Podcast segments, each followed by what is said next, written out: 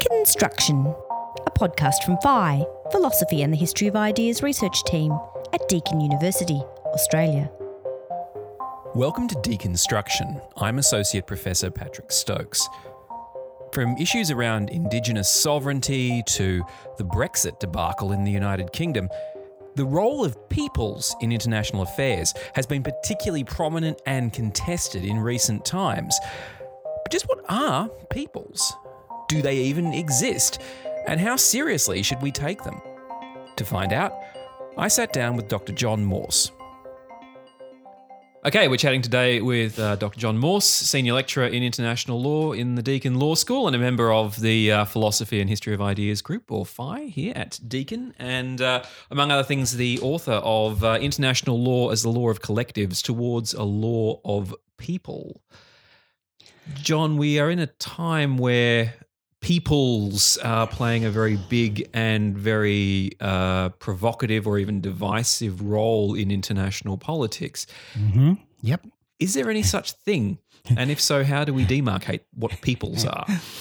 Uh, it's an extremely good question, Pat. Um, peoples, uh, in that form of words, has played a significant role in international relations, international politics, uh, at least since the founding of the United Nations post World War II.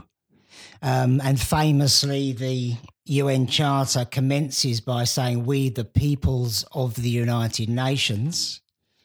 Um, now, uh, it's a very open question as to uh, how much substance, if any, there is to that phrase in that document, We, the peoples of the United Nations.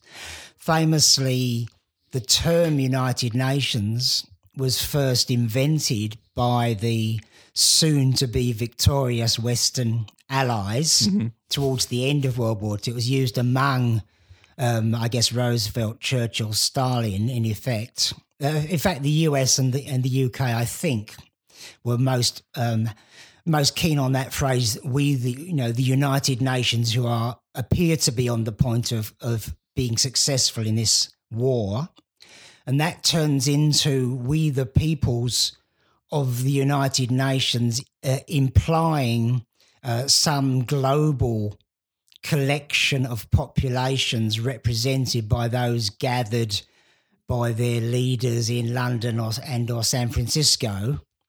And it turns into this global claim about a representativeness of the world's populations um, not as one, not as not quite as one single world population, but as a collection of um, groups or communities or tribes, so to speak, which in some sense are, are distinct, and yet they are getting together.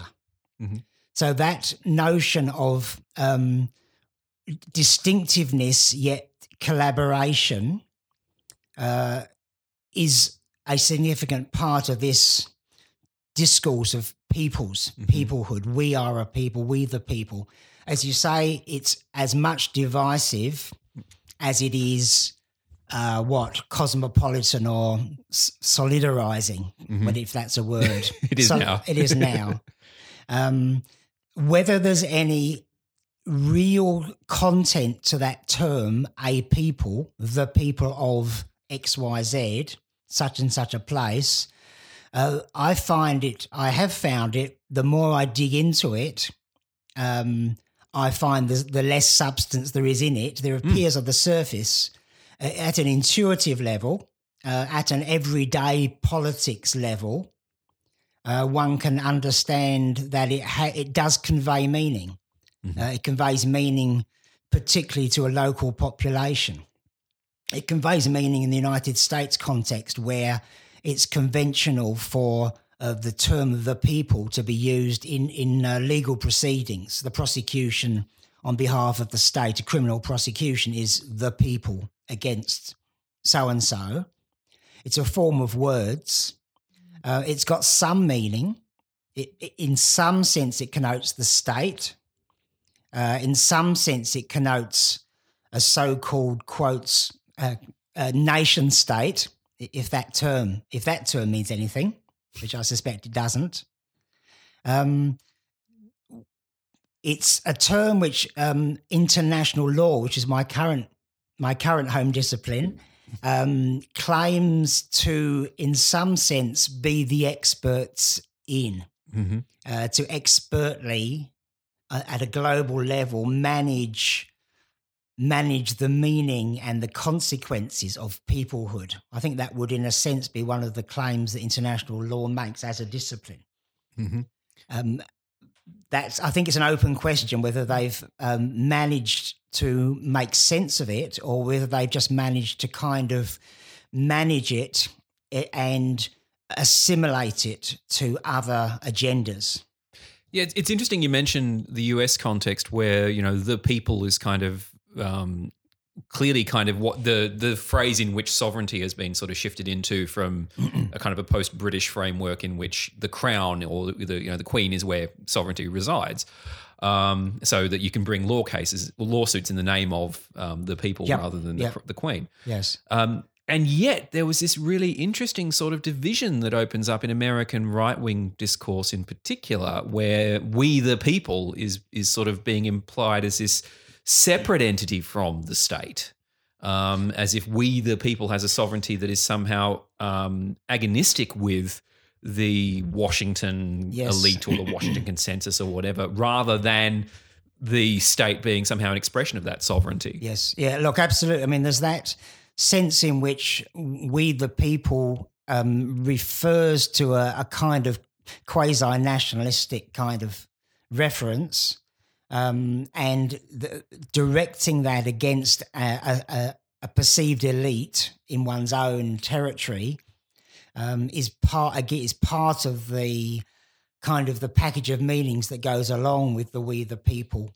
Mhm. terminology. Um, yeah, and that I think the roots of that also go back quite a long way because the whole notion that in some sense a population might in some circumstances have the have the right to overthrow a tyrant, and obviously that's a question that goes back quite a few hundred years in different forms.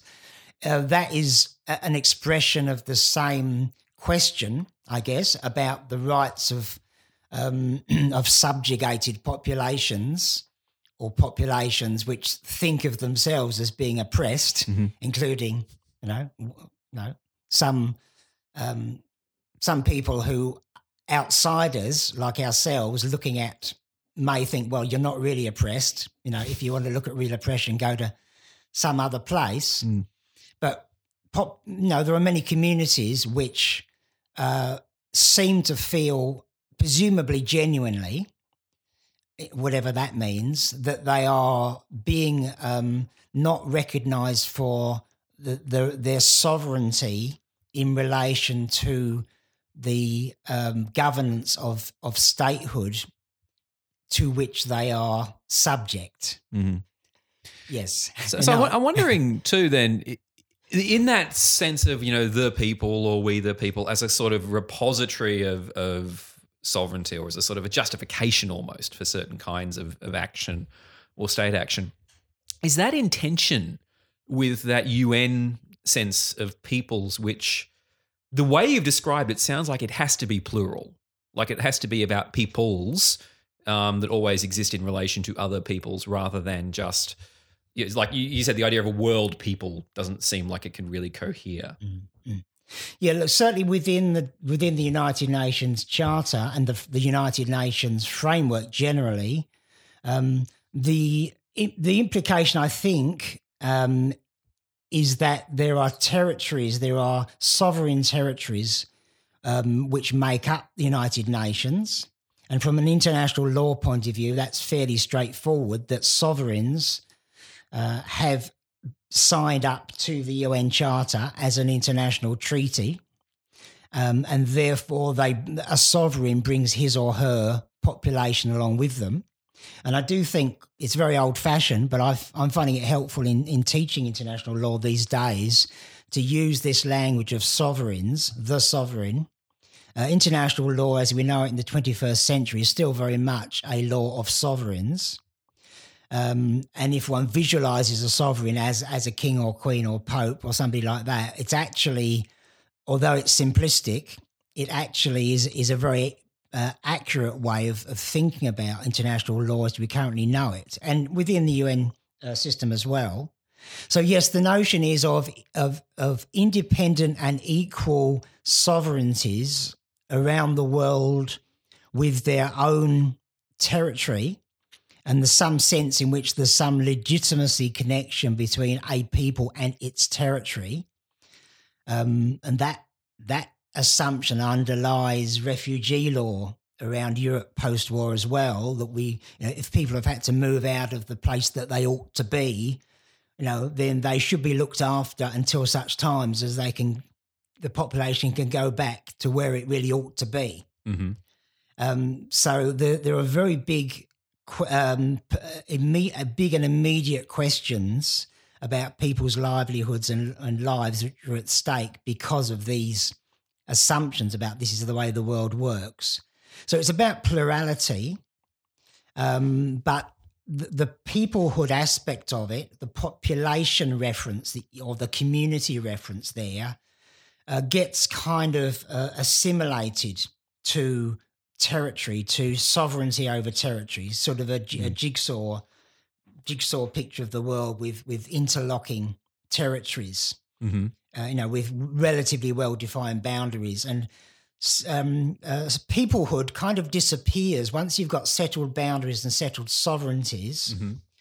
Um, peoplehood disappears until there's some very major disruption. So the UK case, mm-hmm. maybe the Brexit uh, example, and many others, um, until there was a threat around the UK breaking up in terms of, you know, Scotland may become independent, Northern Ireland might reunify, unify or reunify, whichever is the more correct, with mm-hmm. the with the Republic of Ireland and so on.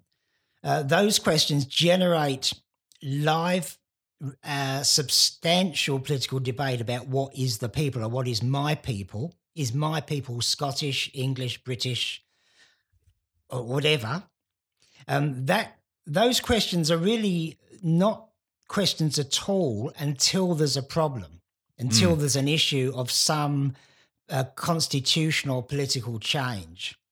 So the question of what is the Australian people uh, is only an issue when there's some threat to that or, some enli- enlivenment of that for some reason from mm-hmm. outside or from inside. So self determination kind of disappears once a state is established and recognized by other states. Um, self determination seems so important. And again, it's in the UN Charter self determination of peoples. Mm-hmm. Every people has a right to self determine its own future and governance and so on hugely important, apparently, in the UN Charter. Um, but once once it's happened, uh, it's kind of evaporates. Mm. Now all that is solid melts into air, or whatever the yep. phrase has been. Sure. Although it's interesting in the Australian context in particular too, where um, increasingly there's a focus on not on indigenous people as one sort of amorphous subgroup or demographic within the Australian mm. polity, but rather mm-hmm. increasing fo- focus on the idea of, of um, particular ab- uh, indigenous peoples or Aboriginal nations or yes. First Nations. Yes. Um, yes. And the way you, you've just defined um, peoplehood there, that's going to entail uh, a claim to sovereignty, a claim to self determination, and a claim to territory. Yes, absolutely. Yeah. So it's being widely recognized, I guess, at least in academic circles. It's often now said um, in what is sometimes a, um, a, a somewhat ritualistic, so called recognition of country that, that one often now hears at the beginning of, of uh, various events in Australia. Uh, you know, you know, a, a supposed or, or a presumed uh, recognition of the um, of the, the role of First Nations within Australia and the role of settler descendants and their form of institutions. In those settings, it's often now said uh, there's a reminder of sovereignty not having been ceded mm. by the indigenous populations. And it's, that's a really important point uh, in a political sense but again, it's a reminder that sovereignty is something we, we the we the the dominant the dominant population and its institutions in Australia, at least that we, Mm. um, thinks of sovereignty in the form of European European ideas of sovereignty. Yep. So it's a double-edged sword to say, look, sovereignty was not ceded. Uh, you know, the land was taken taken over by Europeans, which of course historically is completely correct. Um, you know, some of those Europeans are, you know, clearly complete scumbags in the sense of, I mean, the Batman character Mm. came to came to the Melbourne area from Tasmania, I believe, and just kind of grabbed stuff. Uh, Having spent uh, um, made, made his name killing Palawa people in, in Tasmania to clear land. Yeah. And he, he's got he's got places named after him all over Melbourne, Mm. um, including in that, that amazing Docklands Yeah. monstrosity. um, the um, the plurality of peoplehood in the context in the indigenous context is, I think, extremely challenging, uh, very challenging politically, um, and it's a reminder that um, indigenous peoples, when they're minorities, which in many parts of the world they are minorities as against settler descendants. Uh, in those situations, it's not just a matter of one coherent minority whose rights need to be respected. Now, it's quite a, it's quite a strange matter that one of the key um, cases that international lawyers refer to in relation to self determination, one of the most useful cases to refer to because of the way uh, self determination was discussed, is a Canadian Supreme Court decision when Quebec was seeking independence from Canada. Uh, on the basis of its cultural differences from the rest of the provinces of, of the Federation of Canada.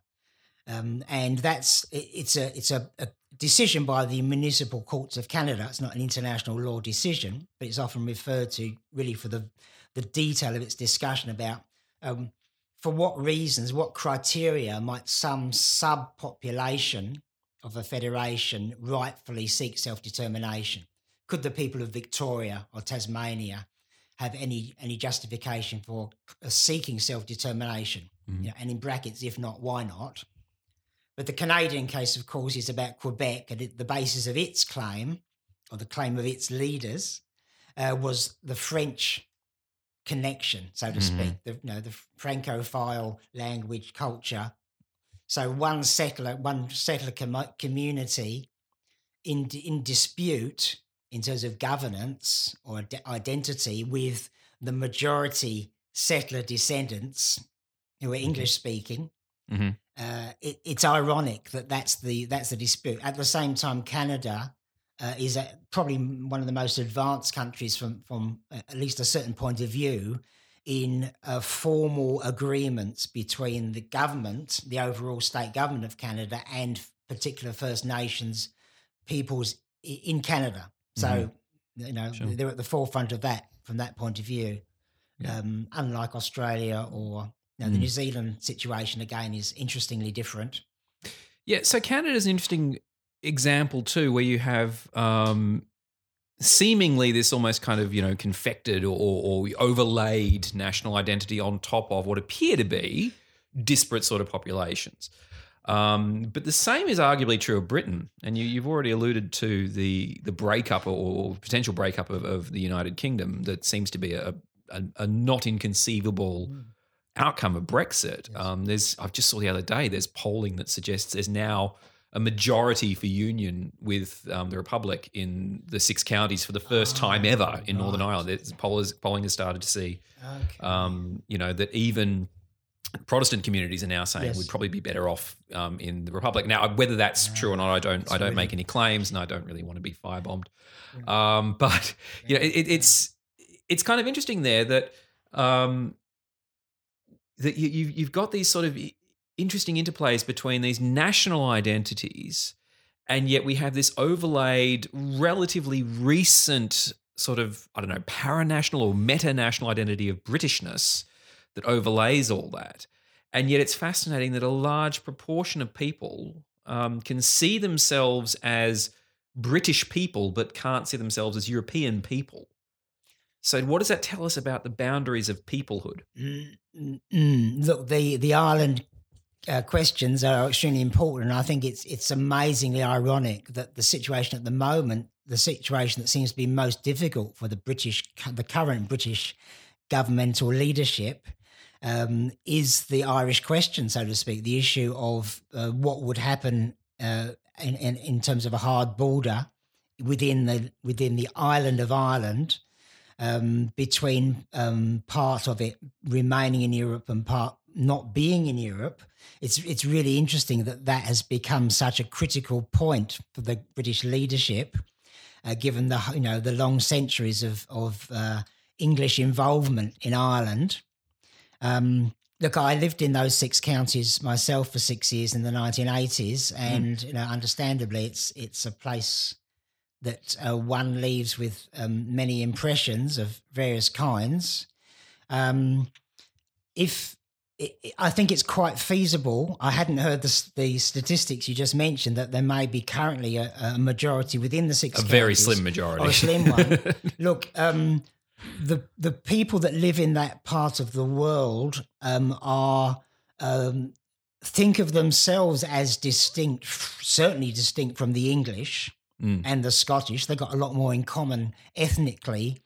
I should say the, the, the Protestant descent, the Protestant community in the north of Ireland, uh, I should say, has a lot in common uh, ethnically um, with with people from Scotland because it was particularly Scottish, mm. loyal loyal Scottish um, communities that were replanted into the north of Ireland because in that in those days, Elizabeth the first time, uh, it was the very far north of Ireland that was the most resistant to English domination. Kind of, mm. ironically enough, um, it, the issue of Britishness. Um, I, you know, growing up as I did in London initially, um, that is a the way those levels of identity interrelate, uh, and sometimes one occludes another, and sometimes one becomes dominant. It's a really interesting question. As you say, the Europeness question why is it so difficult for English people, Scottish people, etc., perhaps to think of themselves as European? I mean, arguably, it should be least difficult in Scotland because of the ancient connection, the old, Auld Alliance, so called, between England and France. Um, the Europeanness, in that sense, must have some footholds, um, but it's there are centuries of uh, inward-looking um, education and, and political governance within and culture within the UK, which militates against Europeanness as any kind of shared identity makes mm. it quite difficult, other than on economic terms.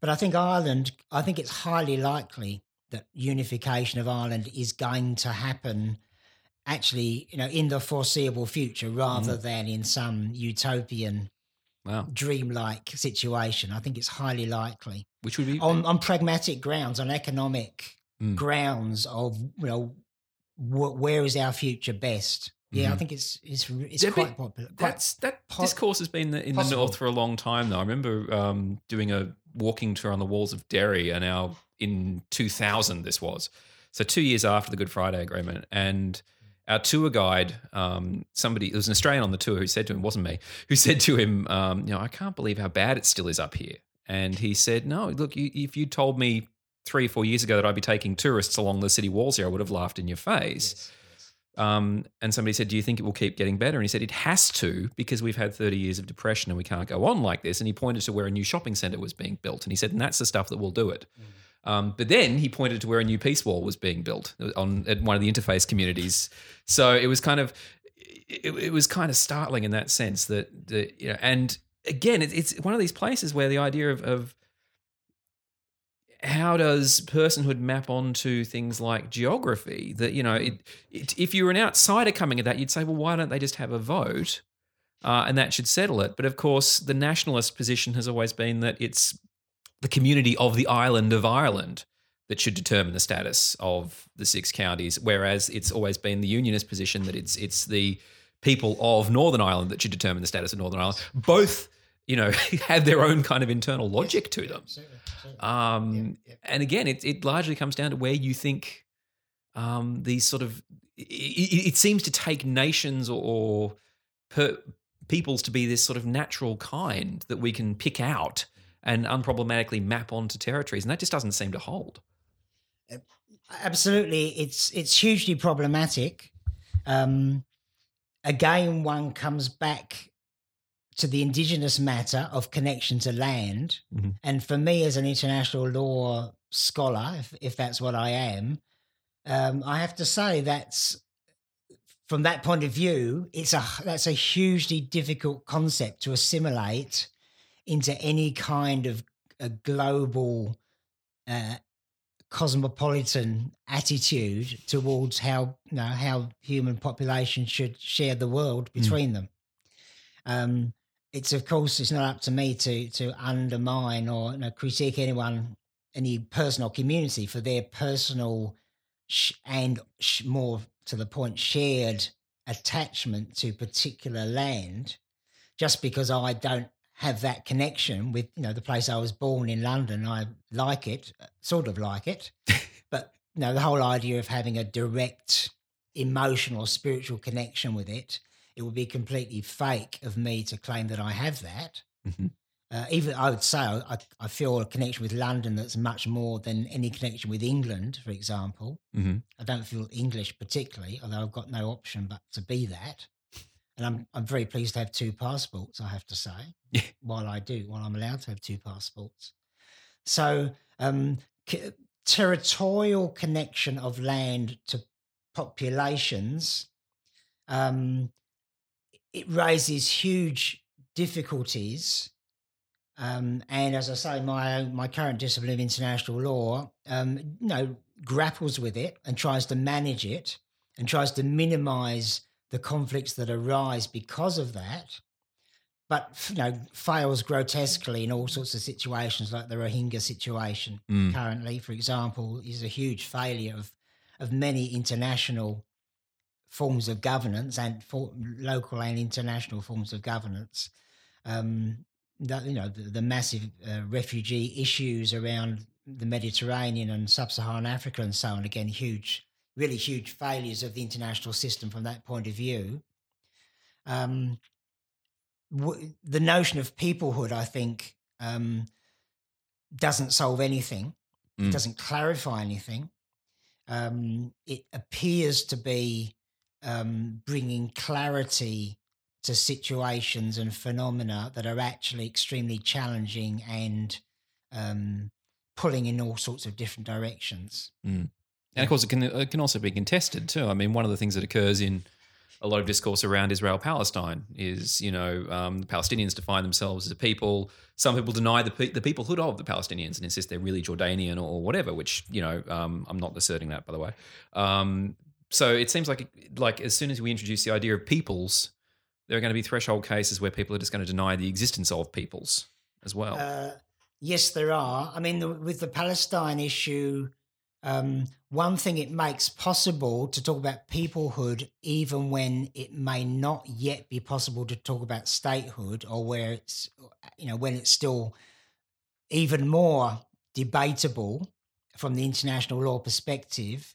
Um, it's possible to talk about the rights of populations um, in ways which are I think are helpful.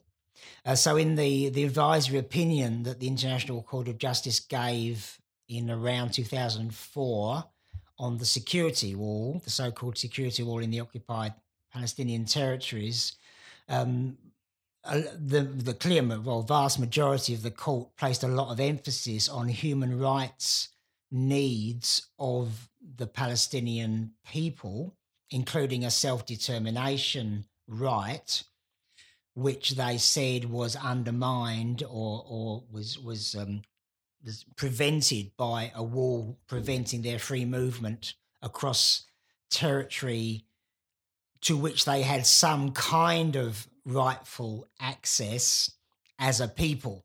irrespective or pr- prior to um, a statehood recognition as such. So, if one thinks of that decision by the court, as I certainly do, as a as a as a progressive matter, um, then there are options. There are there there's um, possibilities within the peoplehood discourse which enable um, political movement to be nudged ahead, Mm-hmm.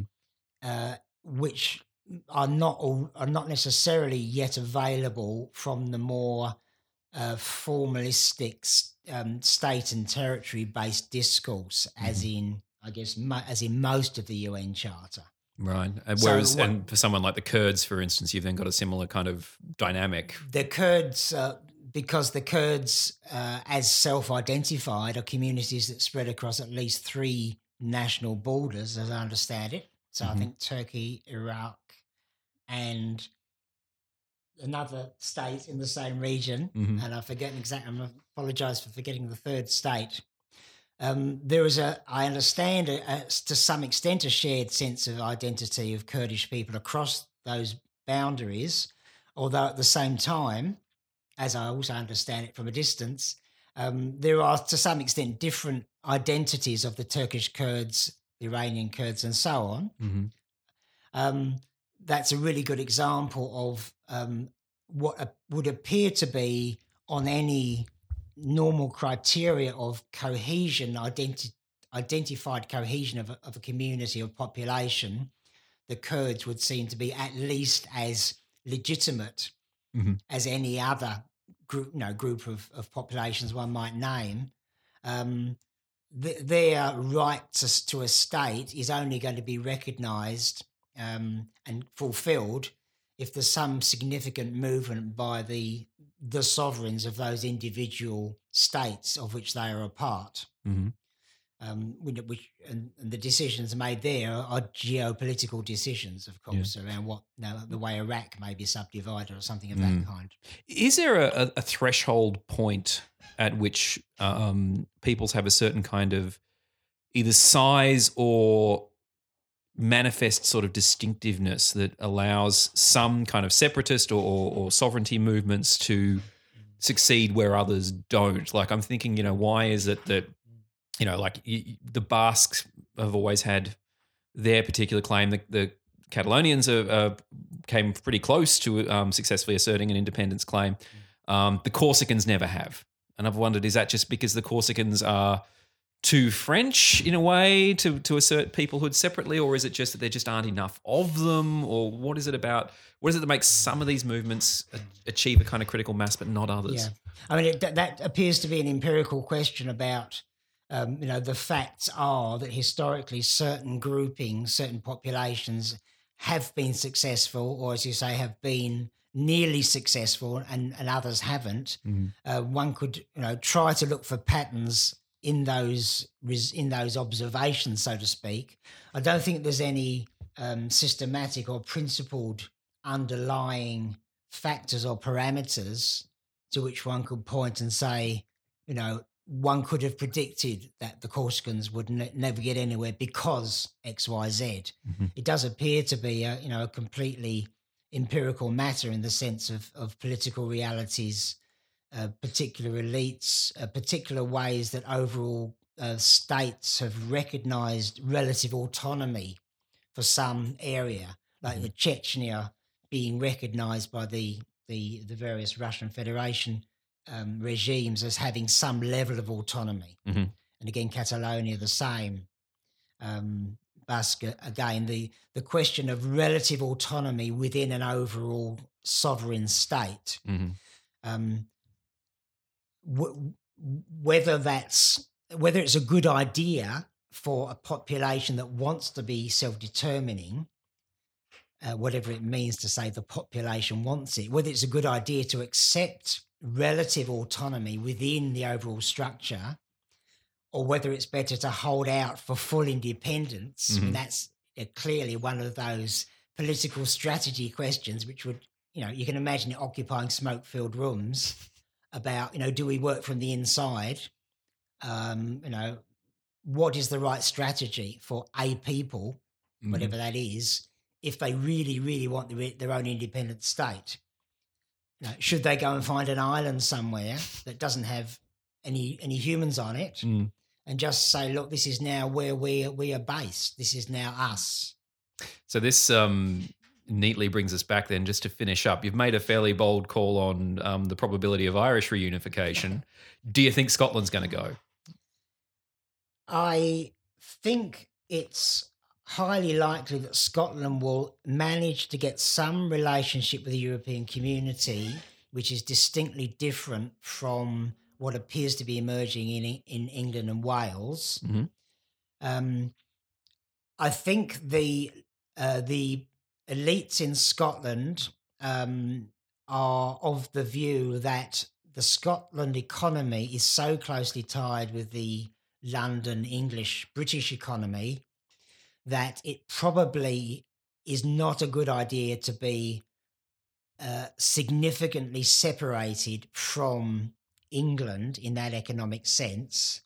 Um, I was actually in Scotland uh, when the results of the referendum were announced. So that's about four years ago now, I guess. Mm. Uh, so it was very interesting to to get the sense of what you know friends and and and acquaintances commented on that.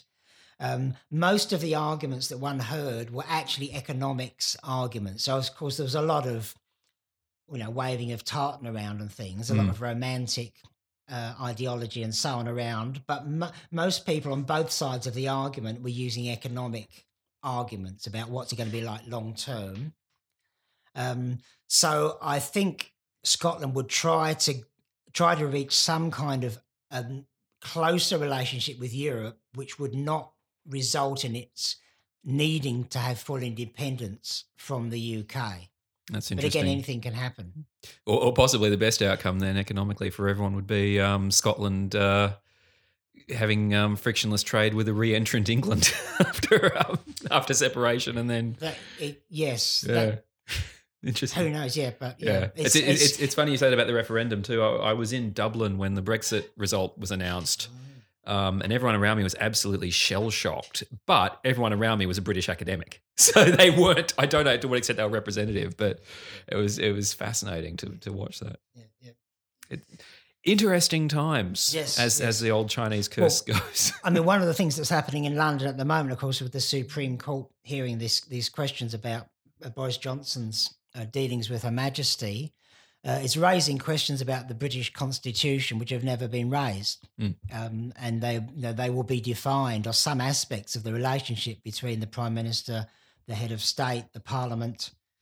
Um, those are going to be defined for the first time by you know that bench of you know what used to be called the House of Lords, um, and that's going to be extremely interesting for anyone with any you know connections with that part of the world, and you know globally because of geopolitical um, implications, I guess. Uh, what comes out of that is going to be quite important, I think, and could you know could have some quite far-reaching effects for the the, the British Constitution. Yeah, yeah. All right, John Morss, it's been a fascinating conversation. Thank you very much for talking to us. Thanks, Pat. Enjoyed it. Deconstruction is produced by Phi, Philosophy and the History of Ideas research team at Deakin University, Australia. For more information, visit blogs.deakin.edu.au slash philosophy.